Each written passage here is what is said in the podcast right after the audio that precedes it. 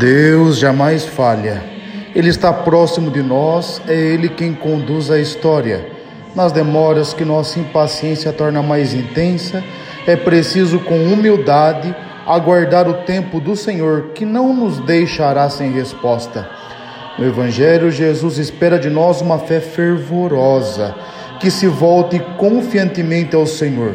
Somente assim experimentaremos os milagres as grandes graças do Senhor.